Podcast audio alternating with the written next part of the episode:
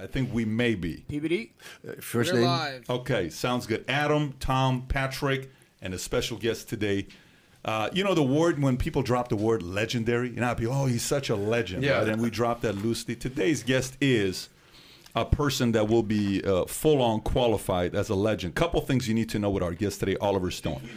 Uh, uh, odds, odds are you have seen, you've seen probably a handful of his work. Let me kind of walk through a couple of them, and then you tell me. He was a writer for Midnight Express, okay, writer for Conan the Barbarian, writer for the Scarface, if you've ever seen Scarface with Pacino, uh, Yura the Dragon, Platoon, he was a writer and director, Wall Street, writer and director, Born on Fourth of July, writer, director, producer, J F K, the movie with Kevin Costner, writer, director, producer. Let me continue. Natural Born Killers, writer and uh, director, Nixon, writer, director, producer, Evita, uh, Any Given Sunday, Alexander, do you want me to keep going? World mm-hmm. Trade Center, W, Wall Street, Money Never Sleep, Savages, Snowden.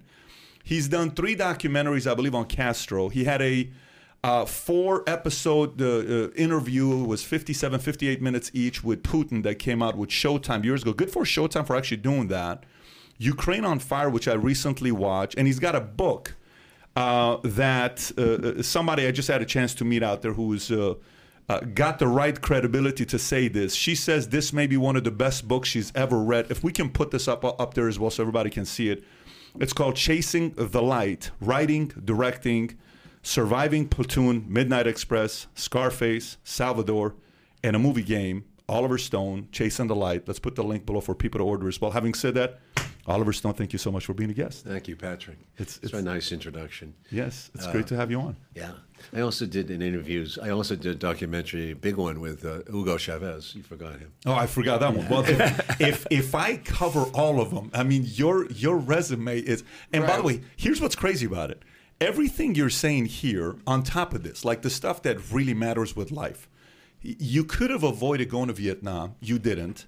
I think you were a school teacher in Saigon. I, I want to say, if I'm saying that correctly, uh, uh, you know, your upbringing, how you were raised with your father, and then, you know, finances, the debt, and his philosophies, and it kind of led you to your own. You went to Yale a year later. You dropped out. I mean, you know, you, you have a very rich life.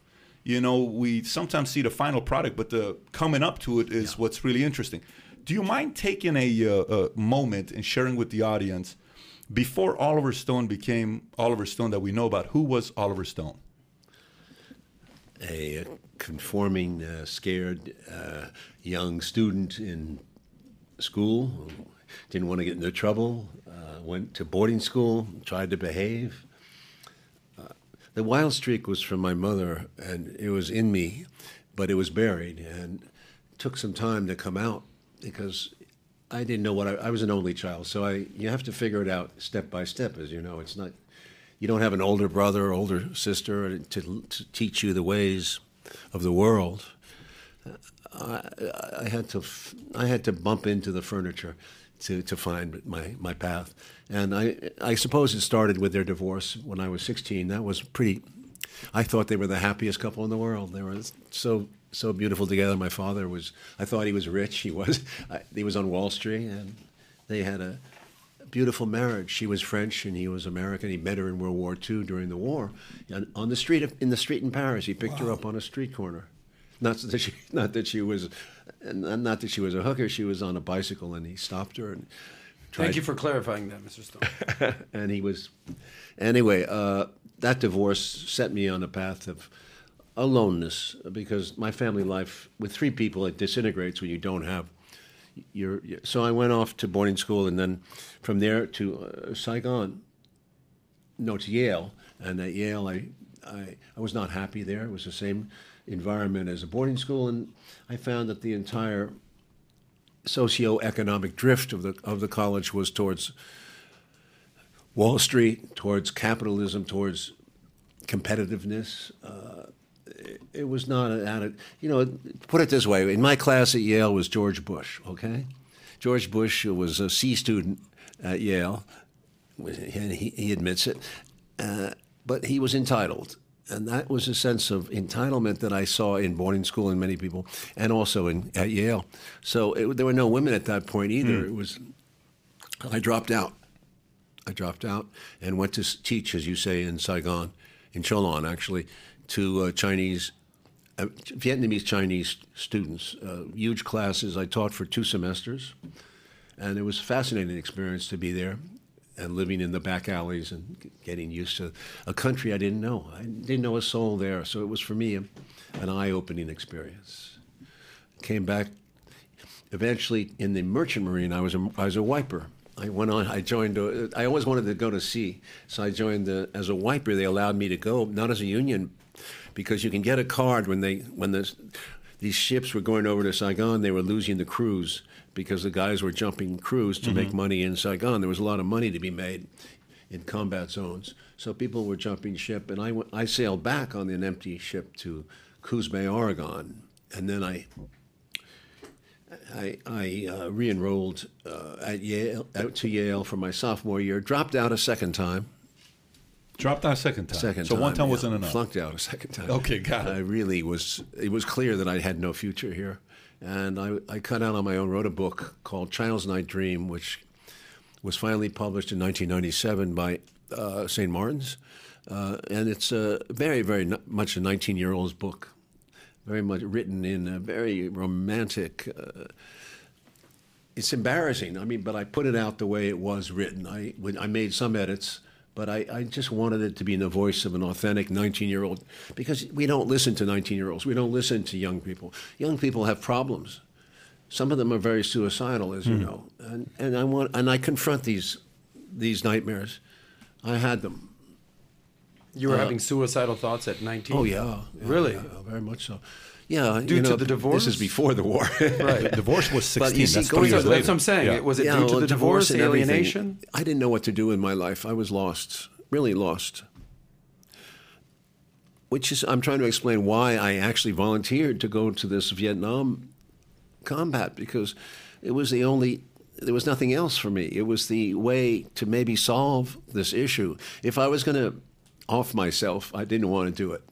It would be done, perhaps for me, by the forces, you know, in Vietnam. Wow. So I was willing to, you know, willing to die, I thought. When I got there, of course, it, you know, after infantry training, I got pretty, I got put into the twenty-fifth Infantry in, in uh, September of sixty-seven. So it was right as the war was getting to its hottest point. And I, I served in th- three different units. I ended up at the first Cavalry because I got wounded twice in the twenty-fifth. I went through the all the stuff in Saigon, then I went up to An Khe, and then I moved on to Camp Evans in Quang Tri Province. So I had quite a bit of experience there and saw, saw a fair share of combat, and uh, came back to the States as disillusioned, I suppose, very disillusioned. I realized I wanted to live because I didn't want to, I didn't, I saw a lot of death and I didn't want to die. Uh, uh, you you said something earlier to me before we talked about the, my Viet, when I said something about Vietnam, mm-hmm. I came back deadened. Deadened. Numb. Mm-hmm. I didn't know who I was, what I was. I was uh, totally, it's a problem for returning veterans, as you know, in any war. Any place you don't, our society was not geared to war. Our society, people were not enlisting or volunteering by any means. Most people were avoiding it. In my class mm-hmm. uh, at Yale and, and Hill School, all of these people, would, most of them were not going there. It was considered, it, it, that was for uh, poor people, right? And that really, that bothered me.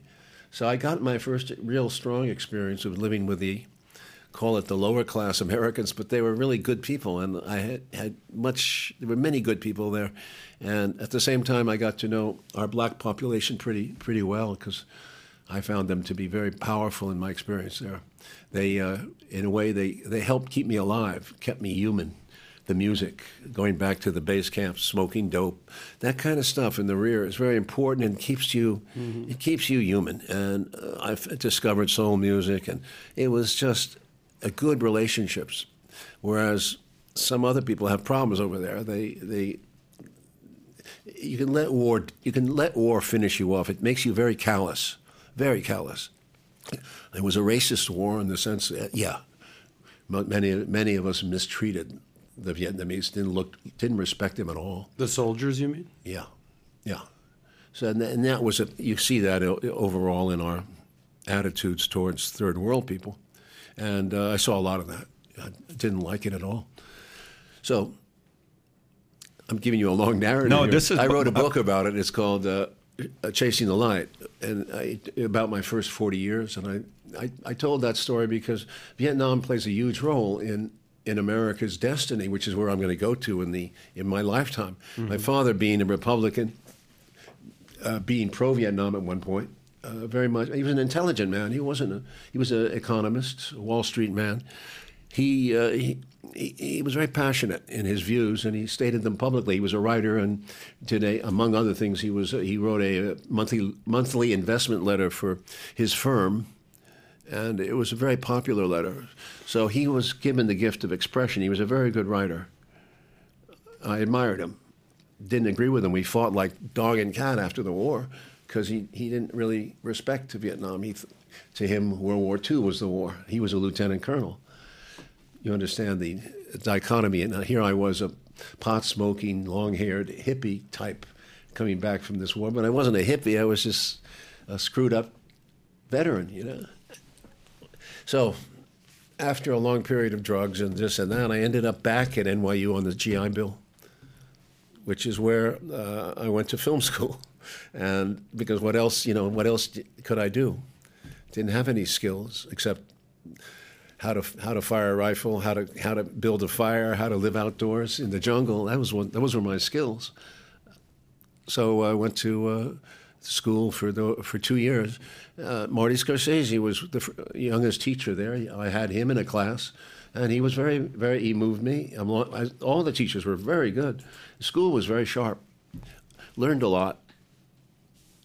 Wait, how much? How much further do you want me to go? No, keep. keep yeah. I'm actually very interested. Please continue. I'm actually very interested. Martin Scorsese a, was your point. Teacher at N Y U. You were saying.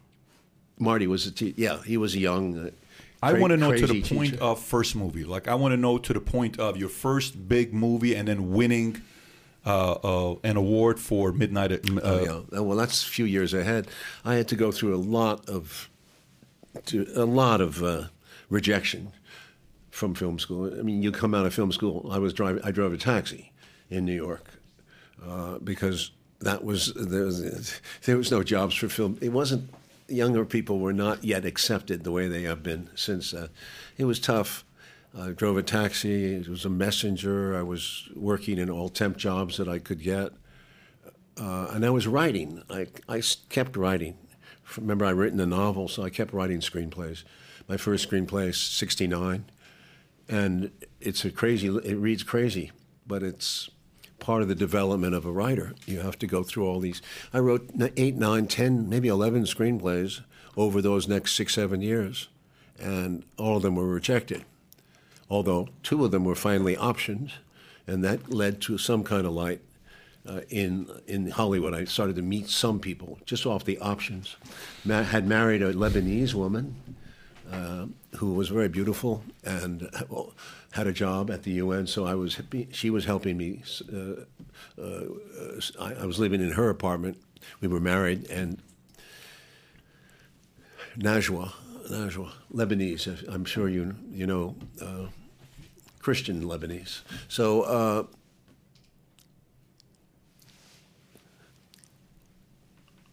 I, I moved to Hollywood. We, we divorced after seven years. Together we and I moved to Hollywood and started over again.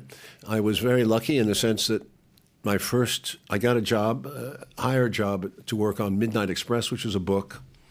Peter, a big, uh, a, a hustling young producer, Peter Gruber, at Columbia, wanted to make this movie, and and of course the story was fascinating about a Turk, a boy, American boy from Long Island who was busted in Turkey, and for hash, went to jail.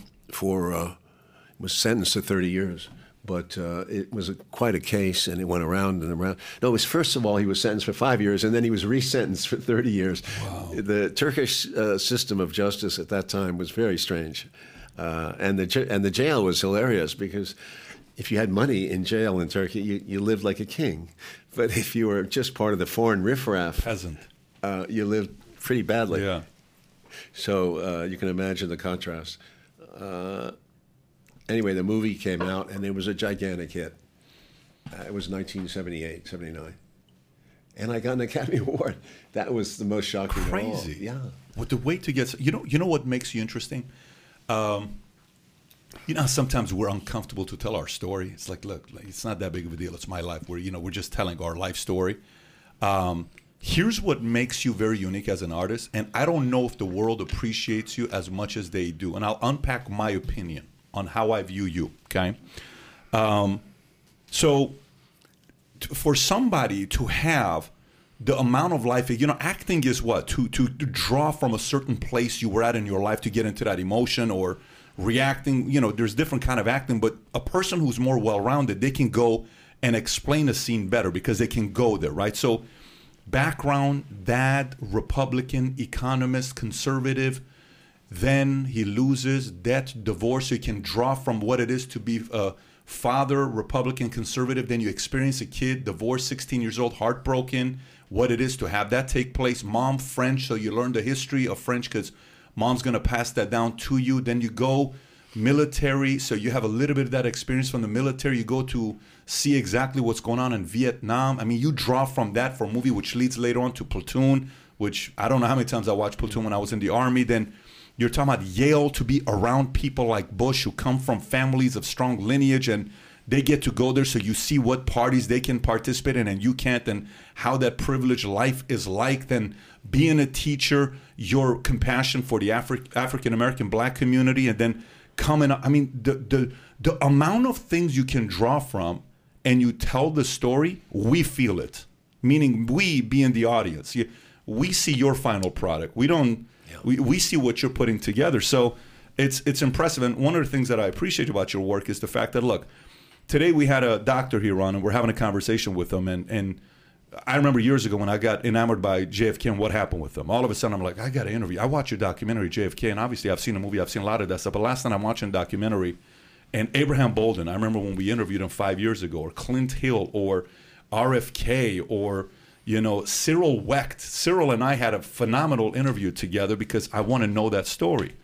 But you also, it, it, this is what it comes across to me. I think young filmmakers who are not afraid, who have audacity, and they, they have the guts to do what an artist ought to do, and, and we ought to let this person do what they're doing is, it seems like you're the kind of guy that if you are looking at Castro and everybody's saying stuff about Castro, you're like, look, I don't know what you think. You hate him. You love him. You can't stand him. You could care less about him. I wanted to learn. Yeah. That's what I wanted. I don't want to judge. I want to learn. Okay, you, this Putin guy is a horrible person. Great. Okay, let's say you're right. People from Russia, some of them love him, some of them hate him. I don't know. I, you know what? I, hey, can we do an interview? I want to learn, right? Hey, this Ukraine thing, everything I hear about with Ukraine, you know, love them, hate them, you know, the Battle of Victors and all this other stuff. I don't know. I want to learn. I think the courage you have to go touch some of the subjects that the rest of the world is like, well, Fox News said this, they must be right. C N N said this, they must be right. M S N B C said this, they must be right.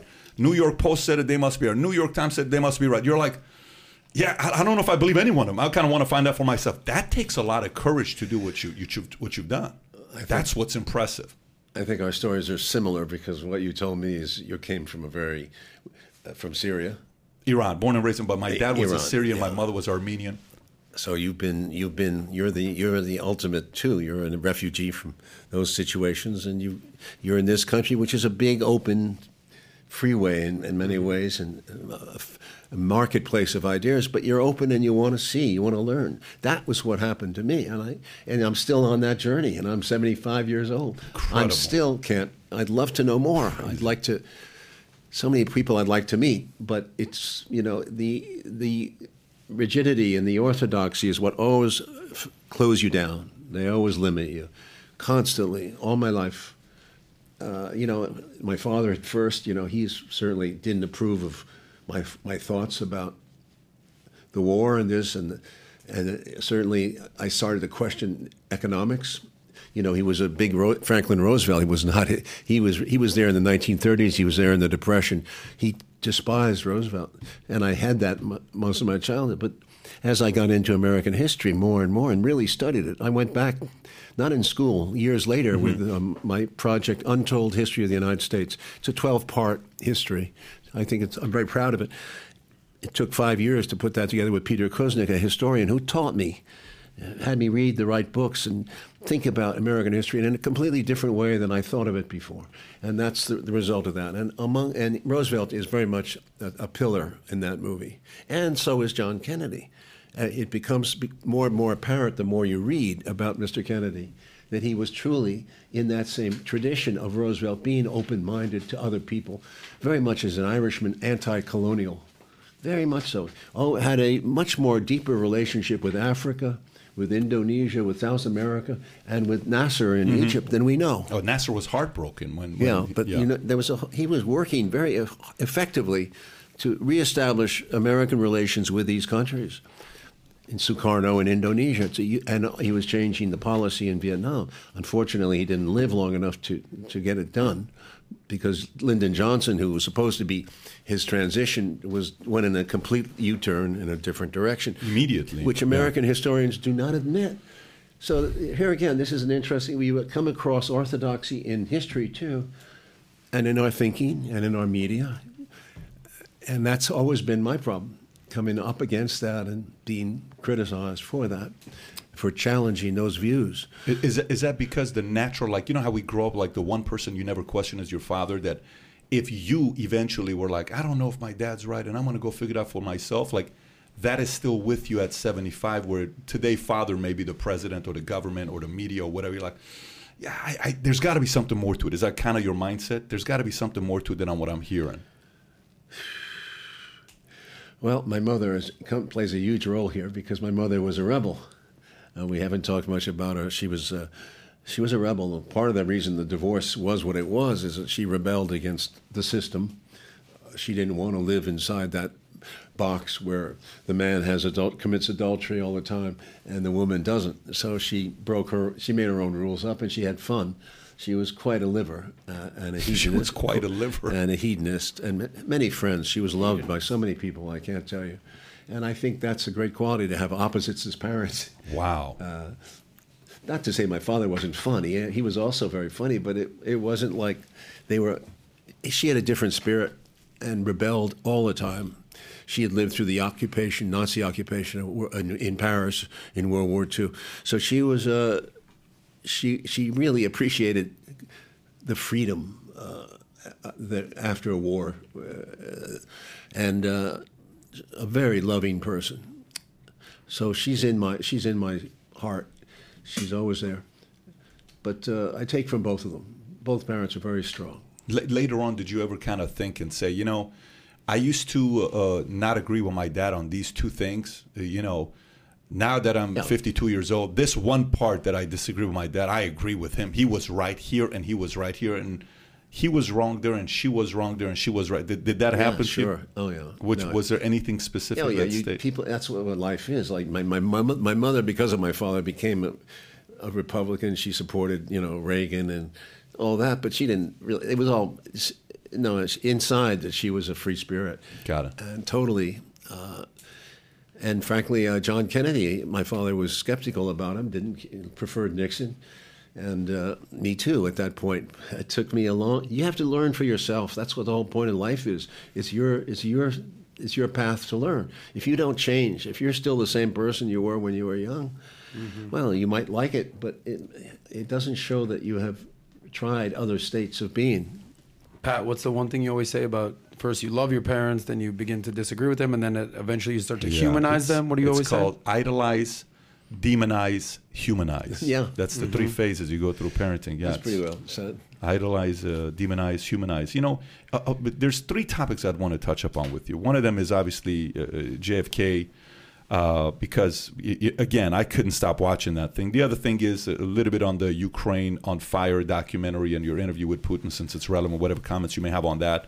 And then a couple other topics before we wrap up. First one being J F K. This is just, again, selfishly for me. I can't, I, I can't uh, uh, uh, stop reading enough content or studying this guy enough. And, you know, you, you look at R F K said something very unique in the interview where he says, in the documentary where he said, uh, there is no man where there is more statues, buildings, streets named after him than Kennedy, J F K. Right now, obviously, Churchill may be there. A couple other names may be there. But, you know, Kennedy being what he did. Mm-hmm. But...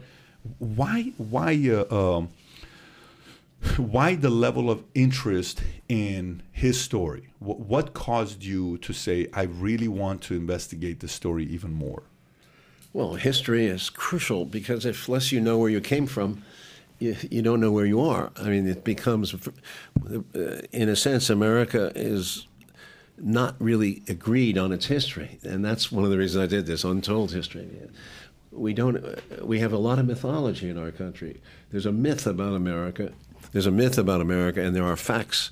And in our history, we tried to bring out facts that we don't deal with, we don't even know. So that's why it's called Untold. It's there, it's known, but it's been hidden.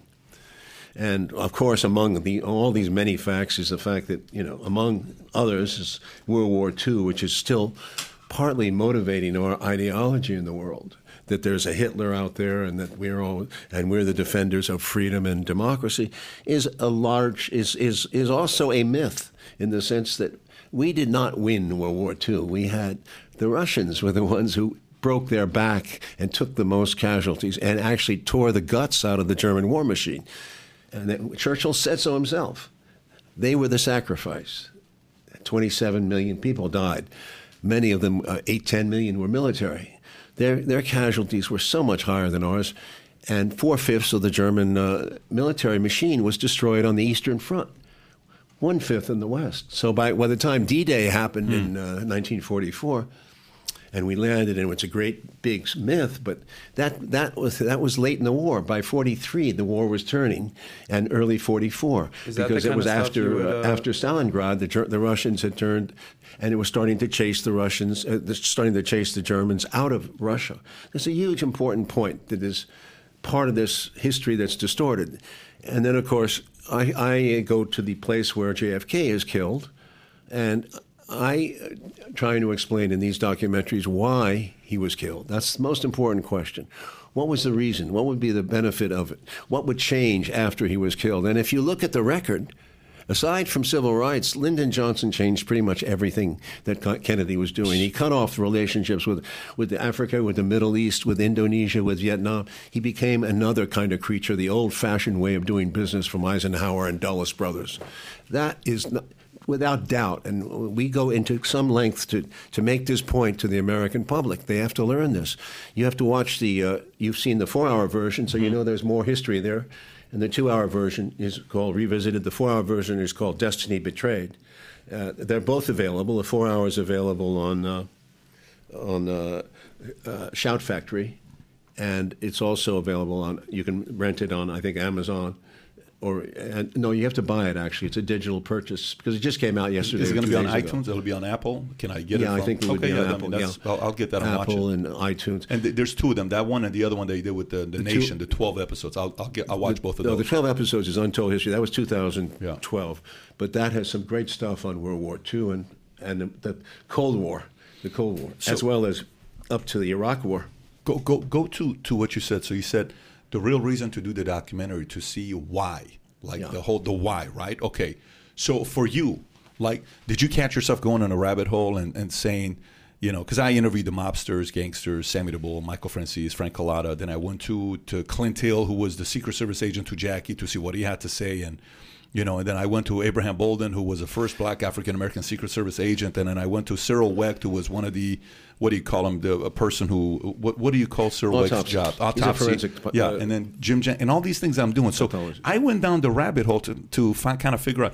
But for you, what when you're by yourself and the whole thing is done and you watch it, what are you thinking? Who do you think was afraid of revealing the truth about what happened with uh, Kennedy? Is it C I A? Well, Were you, you, was you, that your final conclusion? Yeah, when you see that these huge changes, these are huge changes in foreign and domestic policy, except for civil rights. That's the only, uh, as you know, Kennedy submitted the bill, the Civil Rights Act, yep. and it was all based on his momentum, yep. beautiful speech, and based on the momentum of his death, Johnson finally got it passed. That was the beginning of, and they make Johnson into a hero, but he's not a hero, because those people who say this was a smooth transition are dead wrong. It's rubbish, really rubbish. Kennedy was killed for a reason, and you have to look at the highest levels of our society. Who would hate him or resist him? He was disliked, we know, for his civil rights stance in the South. George Wallace said that he would not win the South in the sixty-four election. We know that he had he said quite openly after the Bay of Pigs and after the missile crisis, he avoided war twice with Cuba. This is serious. He avoided two wars. The second one, the missile crisis, could have been mm-hmm. the war that ended mankind. That was a huge nuclear conflict, potentially conflict.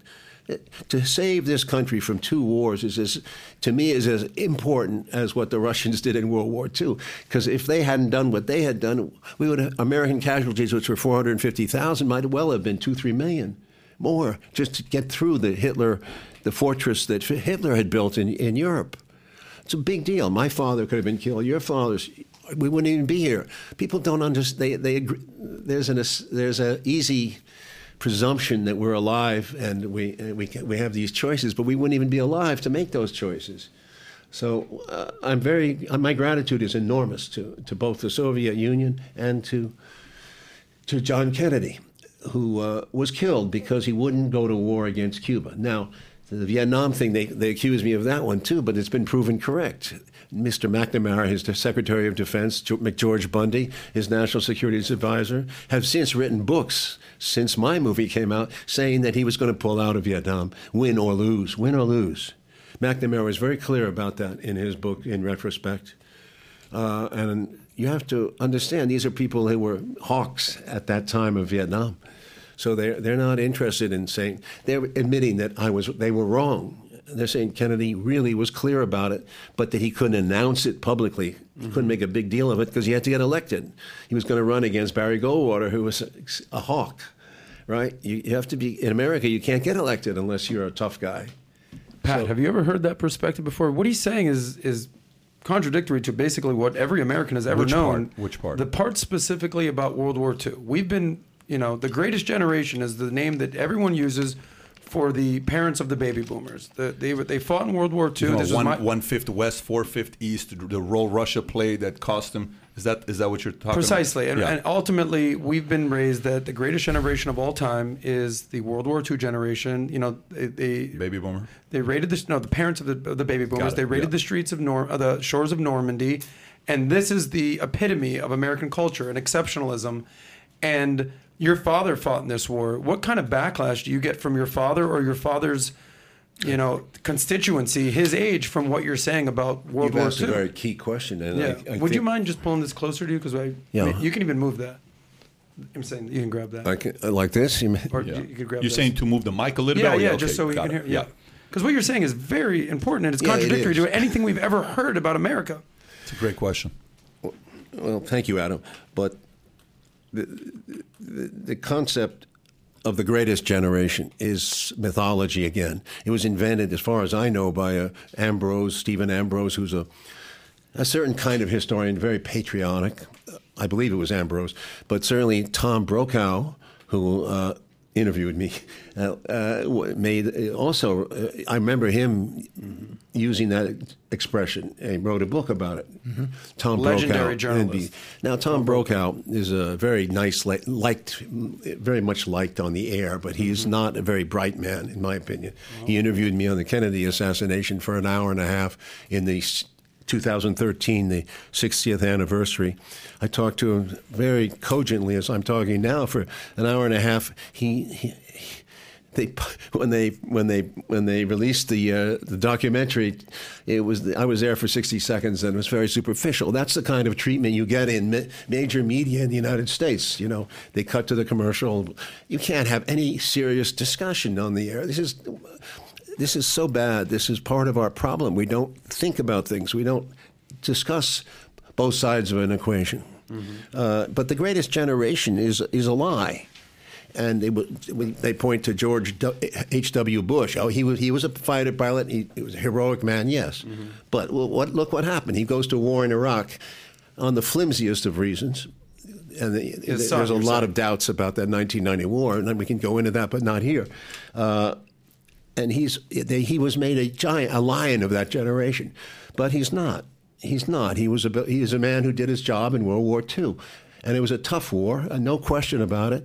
But a lot of those people, if you go and talk to the actual people who fought in the war, will tell you another story completely, how filthy and dirty it was, and how shh, I won't use. It was an obscenity. It's it, a podcast. You can you can speak freely. It was not a pretty war. Yeah. It was. no one's proud of their service. When they civilians are killed all the time, all kinds of cowardice, all kinds of infighting among the troops. You, uh, the, the truth of war is that, and so we we have some kind of, you know, the problem with now we've sanitized since Vietnam. We've sanitized the news about war, right? You you get embedded. You have to have journalists embedded safely with the military in order to report anything. You're not allowed to show the bodies coming back. They they hide them. Iraq and uh, Afghanistan. Uh, we, we, we've sanitized, tried to sanitize the war. Now we're not even using troops. We're trying to use proxy nations and send their armies to fight. So I, I, we have to re-examine that uh, attitude that we have, that we're number one. We have to learn to live with other nations, learn to cooperate. We don't have to be the most dominant nation in the world. I think we'd be better off if we were quieter and a little and let other countries have their power balances. We need a balance of power between people, between countries too, as in a family. Yeah, you, you know, going back to it when you were talking about the we were talking about the J F K uh, um, uh, documentary. There's a there's a part of it where uh, the. the C I A agent, they're talking about Oswald. And a part of it in the story uh, where in the documentary, they're talking about the other agent whose name is uh, uh, Thomas Arthur Va- uh, Valley, right? Thomas Arthur Valley. Very interesting where it shows, you know, they were have a couple other attempts on ass- assassination on Kennedy, one of them being November second in Chicago, the other one being November eighteenth in Tampa. And he's supposed to go on this twenty-seven mile, you know. Yeah. And then they say, you shouldn't do this. This Valley guy, ex-Marine, Oswald ex-Marine, uh, was at the Japan base. He's at the Japan base. He trained Another with, base there in Japan. But in, but in Japan. C I A Cuba training, same yeah. here. He was at a six- or seven-story building, almost identical to the building. And then the entire time while this is going on, and I'm talking to Jim Jenkins, I said, Jim, let me ask you a question. Who, like, who do you think was behind this? Who do you think caused all of this? And uh, I'm asking him names. I said, what do you think about Lyndon Johnson? And he says, I, I don't trust Lyndon Johnson. I said, tell me why. So, you know, the story behind Lyndon Johnson being way more ambitious than John F. Kennedy, and he was so upset with the fact that these guys took office and behind closed doors. So f- from your end, when you were doing the investigation, and, you know, J F K wanted to get rid of C I A, and Lyndon Johnson wanted to go Vietnam. John F. Kennedy didn't want to go Vietnam. You know, these things that they had. How much do you, I felt like that documentary could have gone a little bit deeper on L B J's motivation. What did you learn about L B J at the end?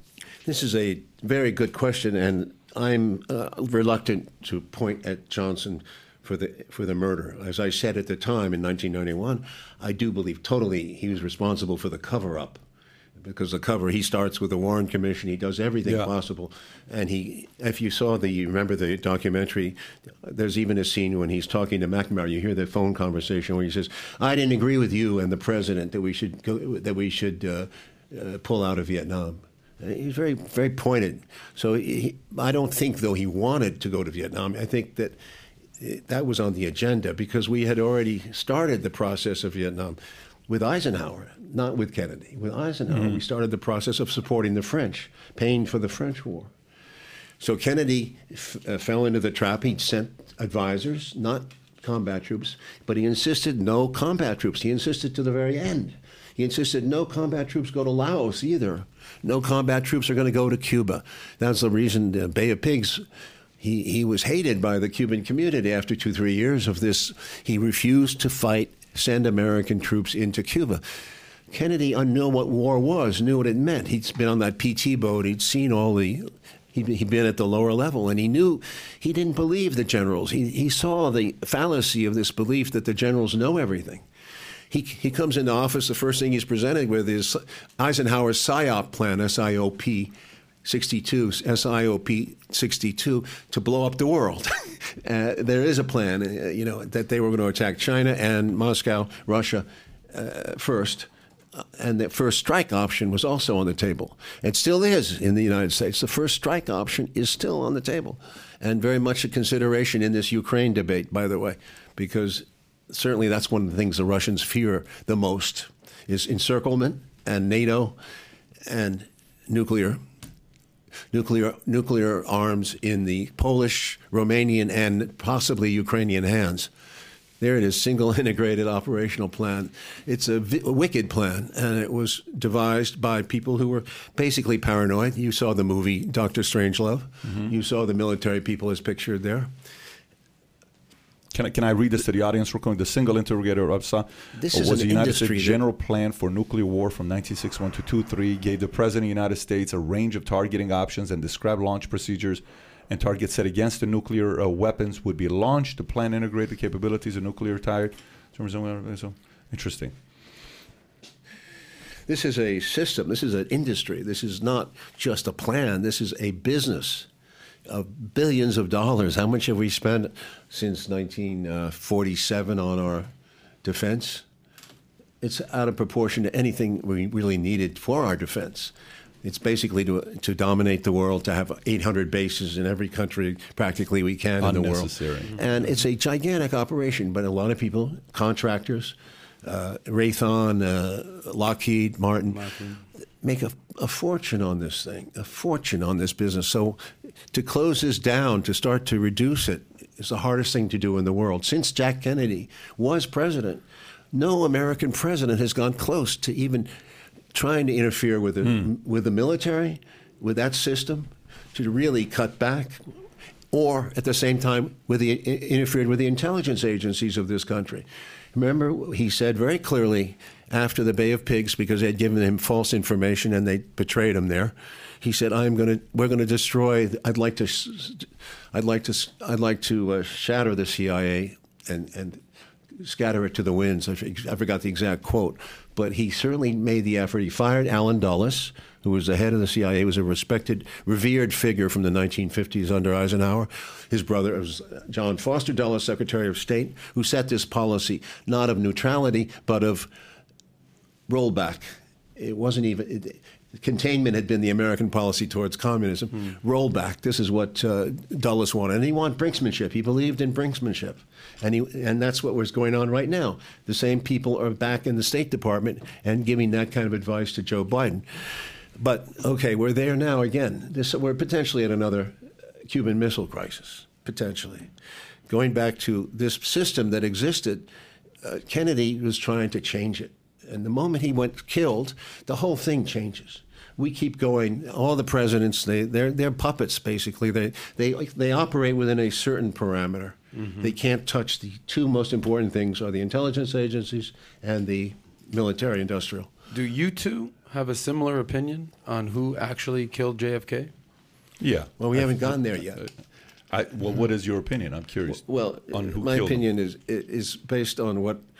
It's years of thinking about it, but frankly, it can't. Johnson was a weakling compared to what we're dealing with here.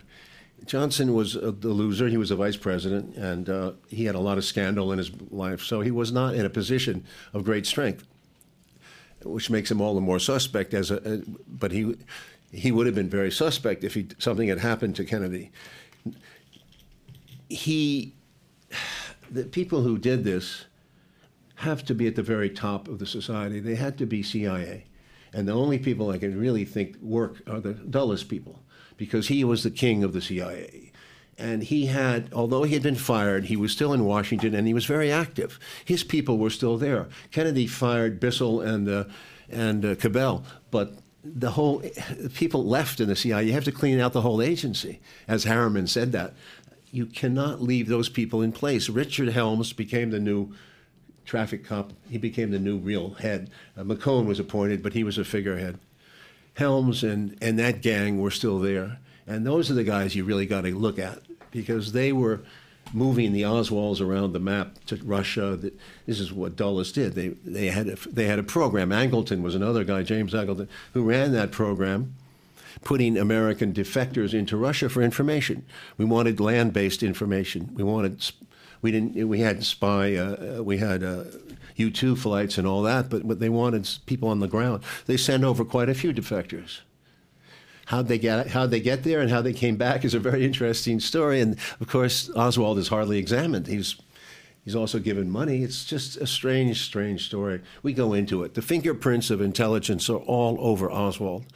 It's very clear from uh, if you watch these. Uh, even the two-hour will make that very clear.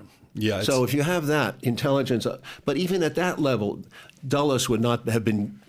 Dulles had to be given the go-ahead by someone else, and who the only people I can think of is, is the people who basically run this country, basically East Coast financial people from the establishment, and that goes to a high level. And that doesn't mean everybody. They're not sitting around a, a, t- a conference room. It just means he has to have a conversation. Is it okay? Is it okay? This president is a problem. He's he's antagonized big business uh, with the steel price hike. He's made it very clear his pacifist tendencies and his getting along with uh, these third world countries. He's anti-colonial, very much the Irish rebel. Uh, this is going to be a problem because he's going to get elected in sixty-four, and then his brother, his brother yeah. Robert, who's a tough guy, he fought the, he fought the mob. He's going to come in sixty and seventy-two potentially, seventy-six, years. And then there's this other younger brother, Teddy, who was already in the Senate. And he's going to be next. Could be a dynasty. They're scared of Roosevelt. Roosevelt had been there for sixty, fifteen years. fifteen years of Roosevelt. This, they were scared. A lot of these people were shaken, like my father. They didn't want to see another mm. renaissance of democratic rule, uh, people's rule. They, they don't believe in people's democracy. They don't believe the people should run the country. No. They want control. And You, so that's the whole thing. The Eisenhower and Reagan are so anti-Roosevelt. They, they, all their policies are gradually dismantling the New Deal. And you see that through the whole nineteen eighties, nineties, even now. We have some remnants of the New Deal, which I think are very good, but they're going to be under fire. They're going to be under threat. Oliver, how, how different is, how different is Uh, what was going on then versus now? Because I so so for me, I watched two documentaries. I watched uh, Ukraine on Fire. I watched Winter on Fire. So Winter on Fire was the one Sean Penn talks about. Ukraine it. on Fire. You know, yours is Ukraine on oh, Fire. There's yeah. another one that says Winter yeah, I know, on I know. Fire. And so I watched both of them because I want to kind of get a feel. Yeah, sure. you, you, you, Winter on Fire is more about the students, the revolution. Hey, Victor agreed. Yes, we're going to sign the E U agreement. We're going to go with them. Everything's going to work out. Overnight, he says, no, I'm going to go to Russia. So the students revolt and they're, you know, all those scenes. It's very emotional. It's tough to watch, but you watch that. So then I go, I go and watch yours because Winter on Fire doesn't tell the history of Ukraine. It doesn't tell the history of what Stefan Bandera did. You know, you know, you know can't. who he was and how eighty thousand Ukrainians, Ukrainian soldiers represented and fought for Hitler, and then they put him in jail, and then you know the the, the two victors battling and the role Russia played. It, it was a very interesting way of seeing Ukraine on Fire. What what did you learn about Ukraine and Russia when you did the documentary Ukraine on Fire? uh Because we're in it right now. We're in the thick but of things also, right you now. Have, I, there's antecedents here. Yeah, among other things, you should go back to World War Two. And you should understand that there's a split in the Ukraine and that part, half of Ukraine is Russian-speaking. The other half is anti-Russian, mm-hmm. strongly so. Uh, Stephen Bandera and people like that uh, were working with the Nazis. Many groups, uh, the Ukrainians were uh, uh, hunting Jews in in Ukraine and in uh, Poland. There was a lot of killing going on. It was a dirty, bloody war. So much stuff happened that it, so uh, you have all these people. They never went away. They're still there in the Ukraine. If you look at the Maidan, uh, the Maidan moment, and you look at our film, you'll see very clearly the Nazi, the neo-Nazis are back. The Azov Battalion, the Idar Battalion, uh, the Right Sector Party. And and you see them on camera, and they're very rough customers, these people. They're not about to be, they don't believe in democracy. They don't, be, yeah, there was a lot of students and a lot of honest people in Maidan, and there was a lot of frustration with the corruption in Ukraine. But uh, we go into the whole history of that relationship of uh, the president with the E U. He tried to make a deal with the E U. He had a better economic deal from Russia. That's that's the reason he stayed. He didn't sign on to the E U deal. Very important to recognize that. He wanted to postpone it until he got a better deal, and that makes sense too. When all this was happening in Maidan, he even offered to have an earlier election. He offered it. He said, I'll, you know, if you want to, ha- you, okay, you want to get rid of me, it's not democratic, but we'll we'll go with an earlier election. And they actually accepted it, but then the, the these thugs who are operating behind the scenes at Maidan Very organized, by the way, very organized. I think the C I A plays another role there because C I A has been involved with Ukrainian Nazis since World War Two. We got a lot of them out to our country on the rat lines, and we came back after World War Two in forty-eight. There was a, uh, an operation by the C I A to drop these people into Ukraine to make trouble, to start uh, troubles for uh, Russia. It's an, it's an old story. It's not new. You know, this is. But, but I don't think a lot of people know it, though. Well, they, it's an it's a fact. In fact, the guy I w- worked with on J F K, Fletcher Prouty, was a colonel who was in the World War Two and Air Force, and he was the, one of those guys who supplies these these uh, uh, infiltrate infiltrators to the Ukraine with weapons, and with flights, and you have to drop them, and so forth and so on. It's, it's a lot of hardware. All these guys were picked up, by the way. That's what's amazing. That our, it's like with Castro. Whenever we go up against Castro, he seems to find out the people we send in uh, secretly. It's an interesting side effect. But the Russians picked up, the Russian Ukraine picked up these people. But we tried to destroy Russia. Is your from phone on by, by any chance? Do you, do you know what? If your phone is on? Because someone's ring is going on. Oh, I'm doing this, you mean? I know, is your phone on? Do you have your phone with you? Maybe it's your phone going up because someone's phone's no, going up. I have it with me, but I check to see if maybe if it's going up. Okay. Uh, just the ringtone. No, it's nothing's ringing. Okay, sounds good. So it's, it's not, off. So so so so now, if we watch T V today and we turn it on, you, you're seeing okay, a well, Zelensky yeah. that is standing and he's you know looking pretty strong and tough, and he's not you know reacting. And the news is telling us that Russia's lost five to six thousand soldiers.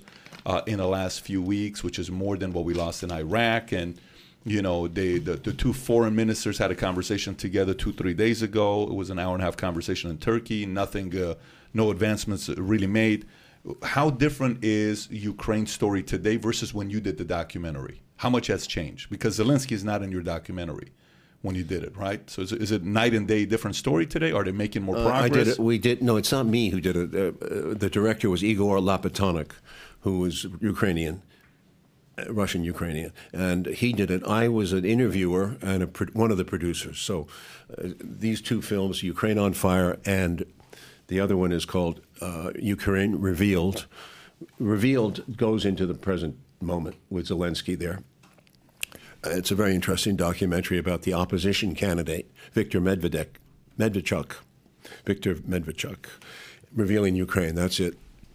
Robert Parry, who was one of the great journalists in our country, who was the most eloquent about Ukraine and and saw this coming. He was talking about a nuclear conflict back in two thousand fourteen when this thing went down. He saw it coming. He died in two thousand fifteen. It's a great loss to American journalism. He was the truth teller. Uh, This story is today is so passionate and so complicated. All the news in America, unfortunately, is is one-sided. You don't get uh, anything from the other side. There's no, and they banned uh, they banned R T and they banned uh, mm-hmm. right. They they have a very concerted campaign to cut off what they call Russian disinformation. Is perhaps the best information we can get from what's really going on. And I, frankly, I don't have all the details. I do hear the other side because I read alternate media, which is to say uh, what's available on the internet. They're not going to be able to kill off all that because there are a lot of American journalists who are aware of this and writing about it. There are people who actually been in Donbass and can tell you that in from two thousand fourteen to now, Donbass has been victimized by the Ukrainian army and especially by the Nazi the neo-Nazi gangs. They're the ones who've been dropping the artillery, killing people. It's been a bloody, and it's hard. There's estimated sixteen thousand dead, most of them on the Russian side, most of them uh, Donbass people, okay? And that is never dealt with. You don't hear about it in the U S media. Can you pull up Donbass on the map? And I'd like by to the way, a lot of them is. have immigrated. Because of the bombings, they moved, they immigrated to Russia across the border. And Uh, You don't hear about that. You'll hear about refugees only going to the other side from this war. I don't think it's an... Uh, listen, I don't know what Putin had. Putin Putin uh, was squeezed. He was provoked into this thing, and that's the truth. The United States has using Ukraine as an as a proxy to put pressure. They don't... U S doesn't care about Ukraine. They care about Russia. This is a chance to destabilize Russia, remove the leader, re- regime change once again on a big on a big way. This is a b- big victory for them if they can pull it off. And this was always the goal from the beginning. I, I don't think there's any concern about the uh, Ukrainian people, except as a sentimental thing in the newspapers. Well, this person was killed, that person was killed. But what about the people who were killed on the other side? They never mentioned them for five, six years. No, more than that, eight years. Those people were killed, too. Families were killed. Um, you know, it, it's it's crazy what you're saying. So let me let me give you a different perspective mm-hmm. from my from my life. So when I lived in Iran, if you turn on the news in Iran, we have two channels.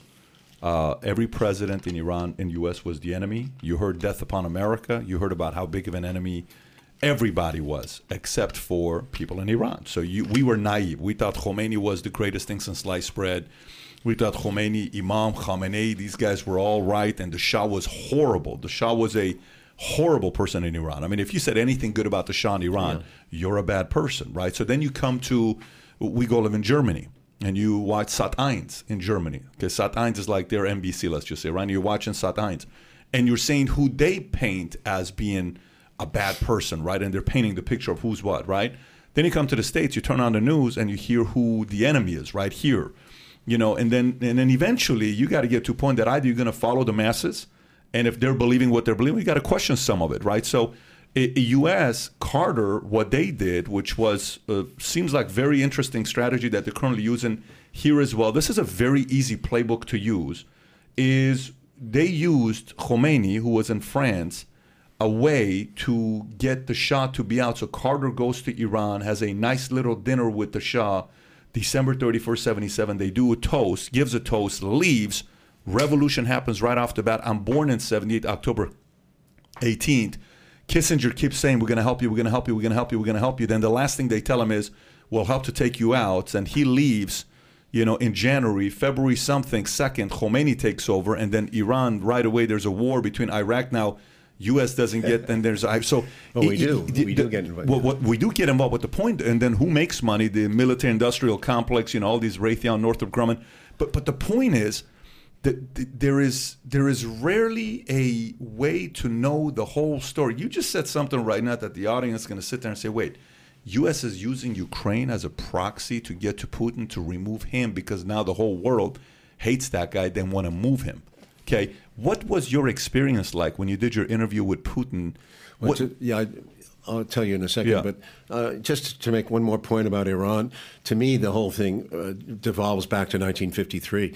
When they got the Mossadegh. C I A yeah. and British intelligence got rid of Mossadegh. He was the Democratic choice for prime minister. He was very popular among most people in Iran, and he would have won, and he would have kept going. And he nationalized, part after a lot of provocation, he nationalized the oil interests, the British oil interests, particularly in, in Iran. That was his... That that was the signal for, to get rid of him. So they used uh, C I A very heavily involved. They they paid money to mobs to storm the streets, to create all these distractions, like they did at Maidan, to uh, bring uh, chaos to the country. And then in the chaos, he was called a communist again. He was not a communist because of the two-day party. He did have contacts, but he does, he was not a communist. He was more like a Bernie Sanders. He, he was he was yes, more of a socialist. Like, he was uh, not a communist. He was, was a, he was a, a great man. He was a great man. Yeah, uh, he was just too trusting. Yeah. He trusted too much, and they got rid of him. They didn't kill him, but they he they, lived in they, like a little they removed village. him. Yeah, and they put the Shah in again. They'd done that before, and the Shah, of course, became more and more of a tyrant. And a lot of torture. I went to the prison there. I saw all the, the, the stories of the torture. They're very famous in Iran. A lot of people were scared to open their mouths under the Shah. And, of course, Khomeini comes in. He was not the people's choice. He was definitely a counter. He was, uh, because of the extremism of the Shah, that's you get another extreme reaction to that. That always happens in history. It does, it's very rarely can a moderate emerge in this world. Khomeini was extreme, and... Whatever you you know, you know the the rest of the story. Uh, however, Khomeini did have a lot of provocation. We went on the Iran-Iraq side of the war. We supported Iraq at first. The we, irony. Gave th- we gave them weapons, and then we when when Reagan wanted help with the Contras in uh, Latin America to d- defeat the Nicaraguan communists, he gave weapons. He gave weapons to uh, Iran, which is to Khomeini's regime, which is amazing. This is nineteen eighty-three, eighty-two, right? right after Carter. Dirty yeah. story. I mean, Reagan was a tr basically had done something that the worst American. I mean, it, it, it's traitor. It's an act of traitor. I mean, you're supporting the supposed enemy. Nixon in Watergate never did anything close to what uh, Reagan did. Reagan got away with it because he was popular in a sense. He had that smile. He was a good performer. Contragate is one of the most undiscovered scandals in American history. Contragate, if you should really read up on it, because it's a very important scandal, and it comes it comes unglued. And Reagan, at the last two years of his life, his presidency was unable to uh, was unable to uh, keep his agenda going. In fact, we would have been in we, we would have been in a war in Nicaragua. He would have sent troops to Nicaragua. I was down in that region because I was visiting it to make Salvador my first one of my first movies. I was in that region. I saw all the troops in Honduras. I saw the troops in El Salvador. There was quite, there was an operation about to happen, and it, thank God, Iran-Contragate was blown. Among them was Robert Parry, who blew the story, changed the direction of the country briefly. All these well, stories Ollie you're North. Saying. We we heard Oliver about North, we heard about this from Oliver North. Yeah, he was in should... all the hearings, looking as a very statesman-like yeah, yeah, colonel. Yeah. That's that was the portrayal, right? Oliver North was one of the uh, malefactors. Yes, he was one of Reagan's men. But it goes back to Reagan. He got away with it. North took a fall. As to as uh, you know, how many people resigned in Iran-Contragate? About six people. McFarland. There was a whole bunch of people who resigned. I forgot exactly who. Reagan. Uh, He basically skir uh, skated out of there uh, two years later. By the way, the, all these stories that you're bringing up, which are... And know. so did George H W Bush. Bush was definitely involved in negotiations with the Iranians. He got out, too. I mean, this whole thing was buried. And uh, you have to point to the Washington media here. I'm sorry, but I'm just going to finish the story. But sure. Washington Post plays a huge role here. Katharine Graham, who was the... famous star, Meryl Streep played her in the Post, Miss Hero of America, all that kind of stuff. She she buried the story. She did not believe after Watergate, the Post had been involved in Watergate. She said, mm-hmm. I don't think America can take a second shock like this. So she killed it, killed the story. There was no coverage. I was just going to say that all these stories that you're bringing up, which are not easy on the ears if you're obviously pro-American, the ones... visualization that I'm having is the whole scene from Trump's interview in twenty sixteen where he famously says, oh, you think we're that innocent too? What was the one thing that he said? Oh, you think that we don't have said, blood? Yeah. It's the one honest thing that Trump says you said? Possibly. I okay. But it's true. I mean, essentially you're taking, you're going inside the underbelly of America, the C I A and you know, what's happening in the Oval Office and, you know, these secret conversations and you're bringing and you're shining a light on them. And it's not so pretty. Even if you love America, it's hard to digest. But let's, I love let's, America let's, and I can take this. Uh, I can take the dirt. I think that's what we have to do.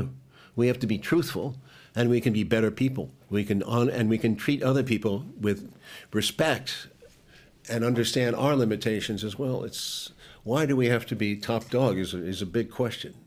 Well, that's that's American exceptionalism, right? I mean, that's the concept of capitalism. There's competition.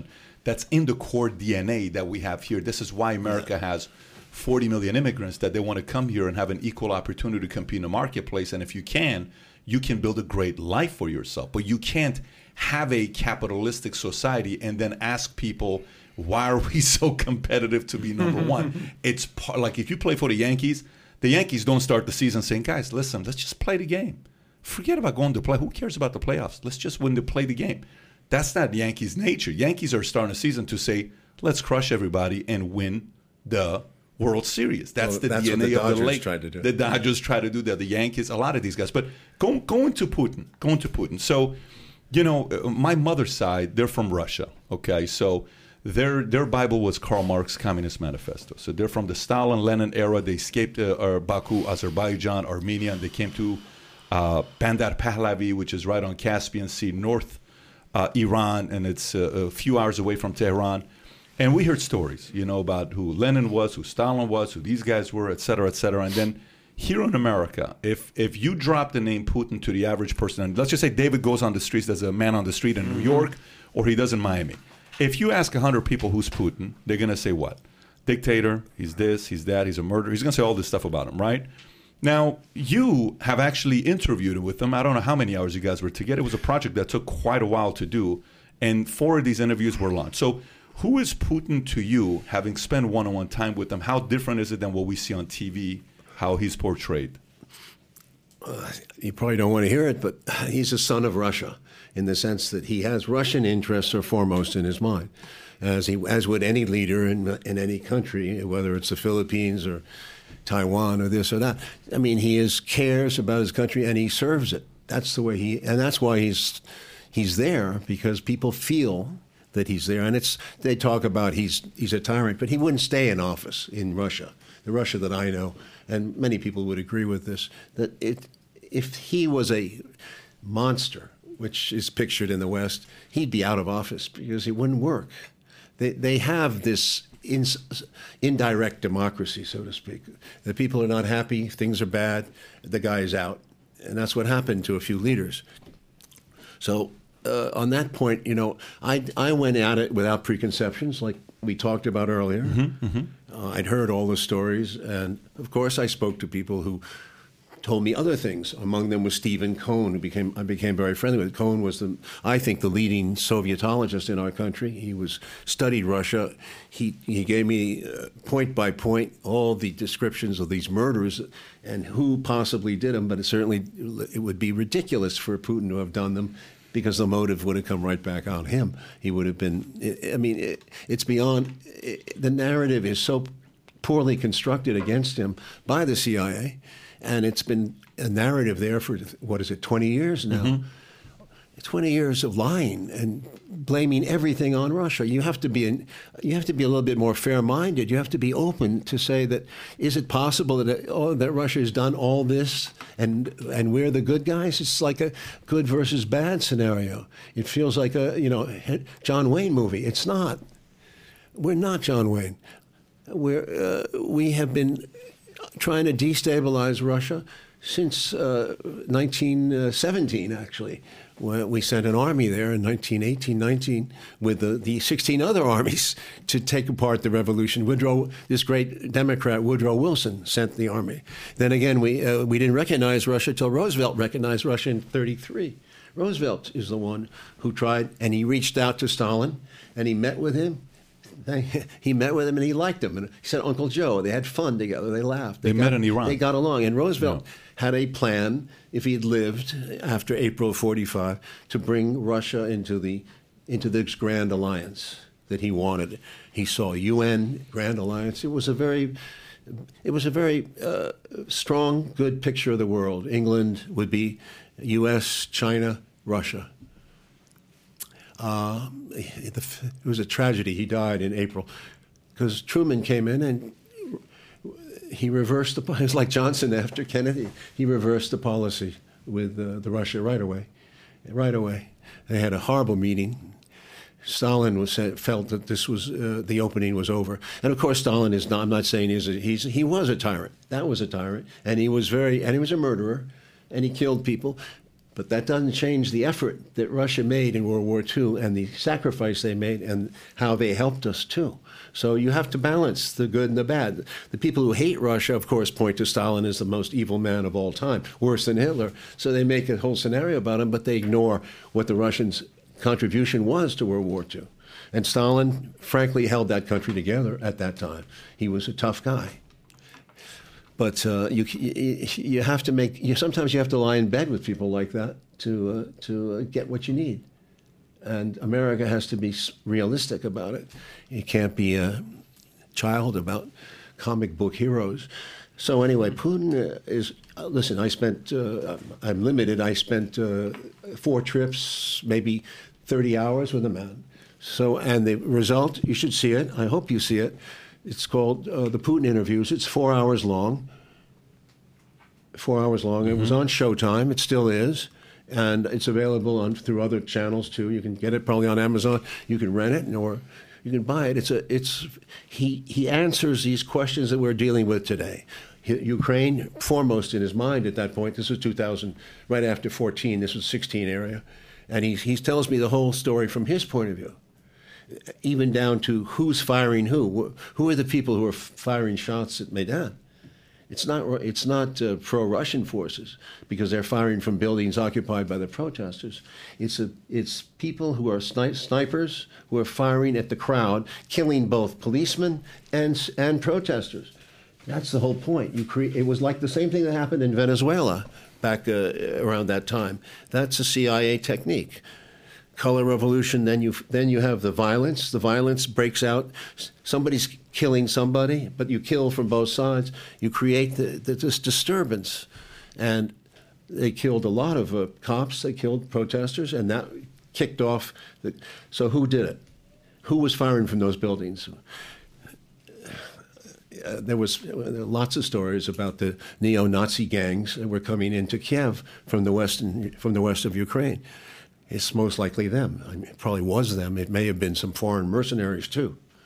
So there was all that violence is what creates that mood for uh, for change. So they throw the president out illegally. They, they don't have an election. They, they, we install this guy, uh, w w uh, the one the other that, Victor. Uh, whoever he was. Uh, Victoria Nuland is there yeah. from the State Department. She's the leader of the neocon faction.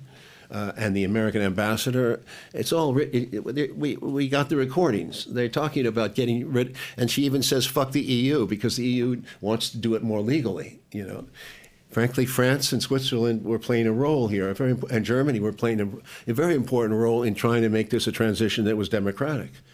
It didn't, because they were going to have an earlier election. Didn't happen because of the violence. The Nazis have much more power in uh, Ukraine than you think. The United States denies it because they say Zelensky's a Jew, and that's their motivation for saying, well, how can they be neo-Nazi? That's nonsense. Neo-Nazis were there way before Zelensky, and Zelensky had no power. In fact, when he became president, he had to make a deal with them. He had to make a deal with them because they're tough people. They're not gonna, they are telling the president what to do. You cannot change the Ukraine policies. You have the United States telling you what to do, and you have the neo-Nazis telling you what to do. And what, it's a, it's disgusting that the United States is condones. It doesn't mention them, doesn't talk about them, but basically condones what the Nazi, the neo-Nazis are doing in Ukraine.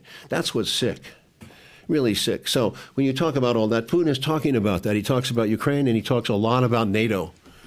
This was back then. He saw it, he, for him. It's you're putting my back against the wall. I'm going. You're pushing me.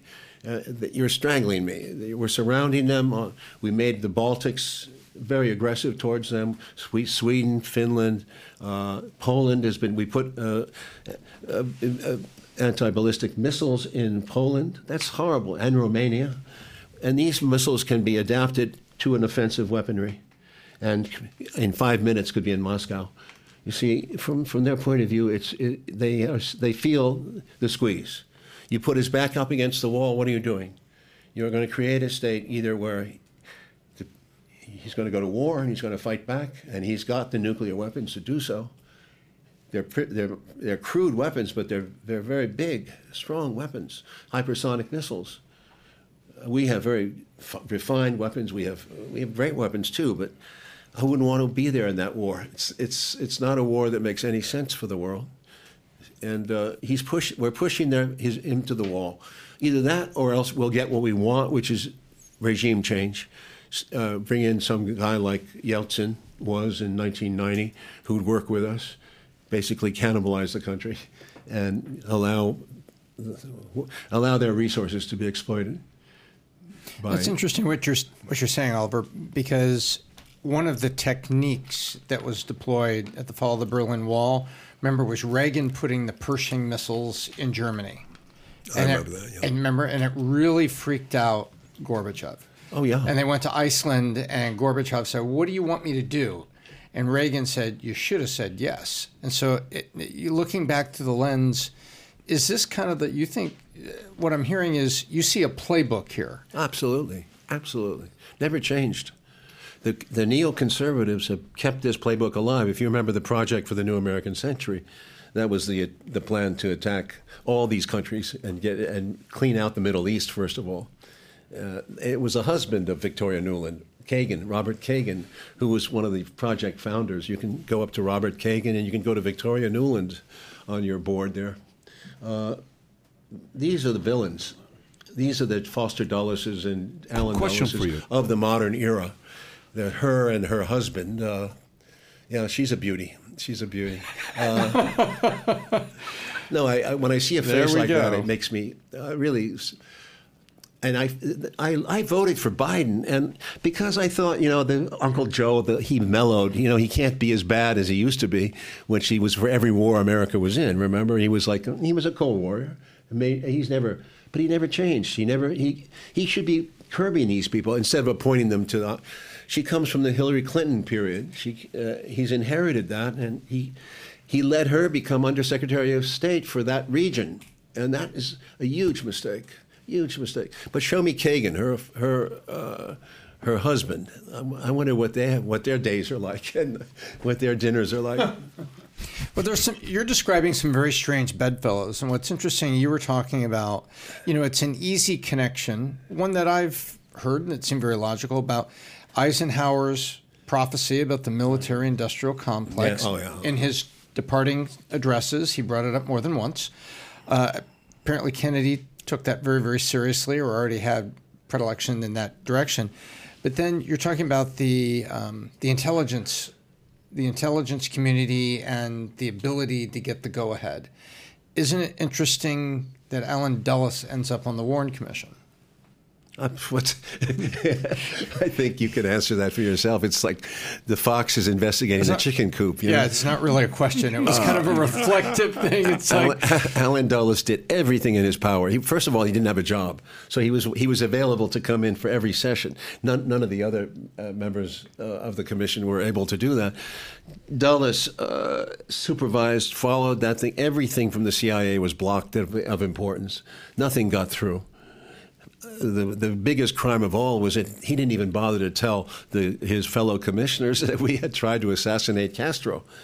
Didn't tell them. Mm-hmm. So they didn't even know about our assassination programs when they started this commission. So where are they going to go? They, they, they're in the dark. But they didn't have an, they had an agenda anyway. It was going to be straitjacket was J. Edgar Hoover said three bullets, six seconds, a crazy assassin, uh, a communist type. And that was it. It was closed. That was over. It was there was no investigation beyond that. Everything had to fit that scenario. Can I and revisit if, one thing you just said a second ago? I, I don't want to gloss over it because I, I mean, I listening to you, I'm being educated beyond. But you said that you voted for Biden, and yeah, yeah. I, I assume you didn't do that lightly. Well, I didn't meaning, have a choice. Okay, well, that's what I wanted to ask you: is that why do you feel like your back was against the wall? Like if you didn't have a choice, uh, to put it in Putin well, terms. Is, frankly, and then had, what did you expect from him? And what did you know? Where do you? What grade would you, I guess, give him now? I, you know, I'm a sucker for believe. I'm, I'm an optimist, and I believe that he reached a certain age, uh, seventy-eight, that he's a little more mature, and that he sees the bigger picture. And in this case, Ukraine, he is he's making a big mistake, a big mistake. He's oh, he thinks he's off the hook. He's he looks like the good guy now with all this anti-Russian thing. But when we get to a deeper place, which is where it's going to go, and this thing gets harder and harder for Americans, and they might be they, we're not past any war yet. The war could expand. Now, certainly Zelensky would like the war to expand because he would sacrifice the world in order to uh, save Ukraine. He doesn't care about us. He doesn't care about, he sees his whole thing as a crusade, as a jihad. Uh, Biden has given him the go-ahead to to do this.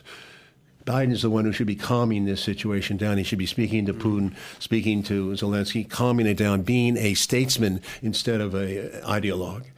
This is a time for uh, uh, a... Uh, A Kennedy, this is a time, that's what Kennedy did with Khrushchev. This is a time for statesmen, a statesman, you know, like a Charles de Gaulle, somebody who really has a picture of the world. I, I was hoping Macron of France could have some effect, but it, you can't get through the Ukrainian U S connection. That's mm-hmm. the problem. But beyond Ukraine, I mean, what's happening? There's with no beyond Ukraine right now because you, it's stuck there. There's a disconnect. The Americans see Russia as an evil and they don't understand, and the, the Russian position, which is crazy. Why can't a statesman understand what Russia is thinking? Putin is fighting for his life. His, he, you can get rid of him, but whoever takes his place will probably be tougher mm-hmm. because they know that they're up against it. Okay, what, let them give up. Let's say, okay, give up. So what do you do if you want to give up? All right, then you put your put your put NATO in, into Ukraine. Put put missiles into Ukraine. Fine, you can put them right on our border. We'll take all the refugees you can give us, and uh, there'll be another confrontation when you make your next move. Mm-hmm. And one of the things you often hear, though, is, well, this would be different under Trump. Nothing no, happened with Ukraine and Russia under Trump. That's not true. That's not true at all. Trump, on the contrary, is a very strange guy. He was making sounds about Putin when he was came in, and I was hoping that there'd be some détente. But as he, as he got more and more pressure for his uh, Russiagate, which was a joke, but it was a serious, serious accusation. That was, of course, political, too, putting pressure on Trump, not allowing him to get anything done with this pressure from Russiagate for, what, two years? Mm-hmm. That was insane, that he was a Russian agent, all that stuff. No one, I mean, if you were thinking, it's it was so ridiculous. And I asked Putin about that, too, and it, Putin practically laughed. It was, he knows that it's not possible. But they they pictured Trump as a, as a tool, as a Manchurian candidate or something. As a result, he became very anti-Russian, too, in the sense that he was past every single sanction against Russia that was asked, put, put onto him by Congress. You check his record on Russia. He did everything they wanted. And then recently, I, I saw yesterday or two days ago, one of his comments, which was insane. He said he would he would he would he's not a coward like uh, like Biden. Something like Biden is a weakling, something like that, implying that he would be much tougher, which means what? War, nuclear war, to my mind. Last thing before we wrap up here. Um, what what? So you said that the, the right thing to do right now for Biden is to be a statesman. Um, to be a statesman. Right thing for him to do right now is to be a statesman, he reach out to Putin, have a meeting with him, sit down, have that conversation. Well, he also has to take the, he has to deal with Ukrainian, and he has to deal with the neo-Nazi issue. He's got to deal with the Ukraine administration, the way it, the, that country is run. They're, I think if you can, obviously if we could reach a deal where we could, they could split East and West, it would, it would, but it's very hard to do that. Yeah, that's not going to be easy to do, though. I don't think that's the direction it's going to go. Yeah. You saw they made him an offer, and Zelensky turned it down. The, uh, but he promised them that he's going to cool off the negotiation with NATO, and he's kind of backing out from getting closer to NATO. It seems like, uh, you know, who, who is who's Putin most uh, annoyed and upset with for him to get to this point? Is he seen it, from your opinion, as being opportunistic, saying, I'd rather do it under Biden because of how they handled Afghanistan and, and the Taliban got what they wanted rather than Trump? Is it more purely he's just being uh, uh, opportunistic, or did somebody do something with a proxy, NATO, Biden, U S? Somebody pissed him off to say, no, this is the time to go attack. He didn't get pissed off. No, he just, he, he doesn't get pissed off. What struck me about him over these years that I met him was how cool he was, how rational. He's a, he's a chess player. He does. He looks at politics as without emotion, and that's, I think, one of his. Powerful. You know, you you talk to you talk about him as if he's some villain in the West, but the truth is, if you go to Africa and you go to the Middle East and parts of Asia, you'd be surprised that he's admired as one of the best statesmen of this era. Hmm. But unfortunately, we've put him in this. It's a disconnect between America, and partly because of our propaganda. It's very powerful. I'm surprised by the E U's tough.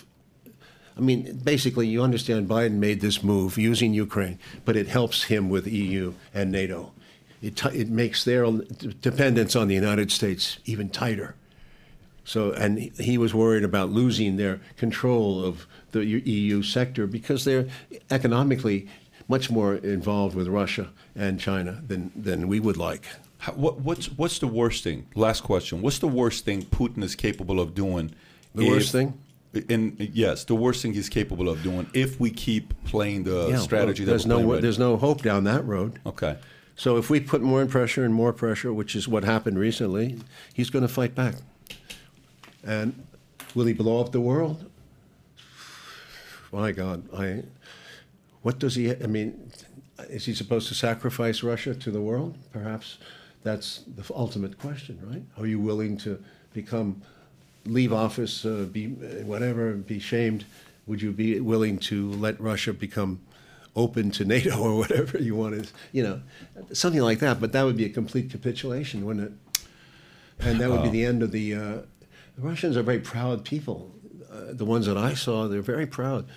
Their country is, I said he's a son of Russia. He's not a communist. He's not a evil bench. He's a son of Russia. He's very lower class, came from a poor family. His parents were in the war.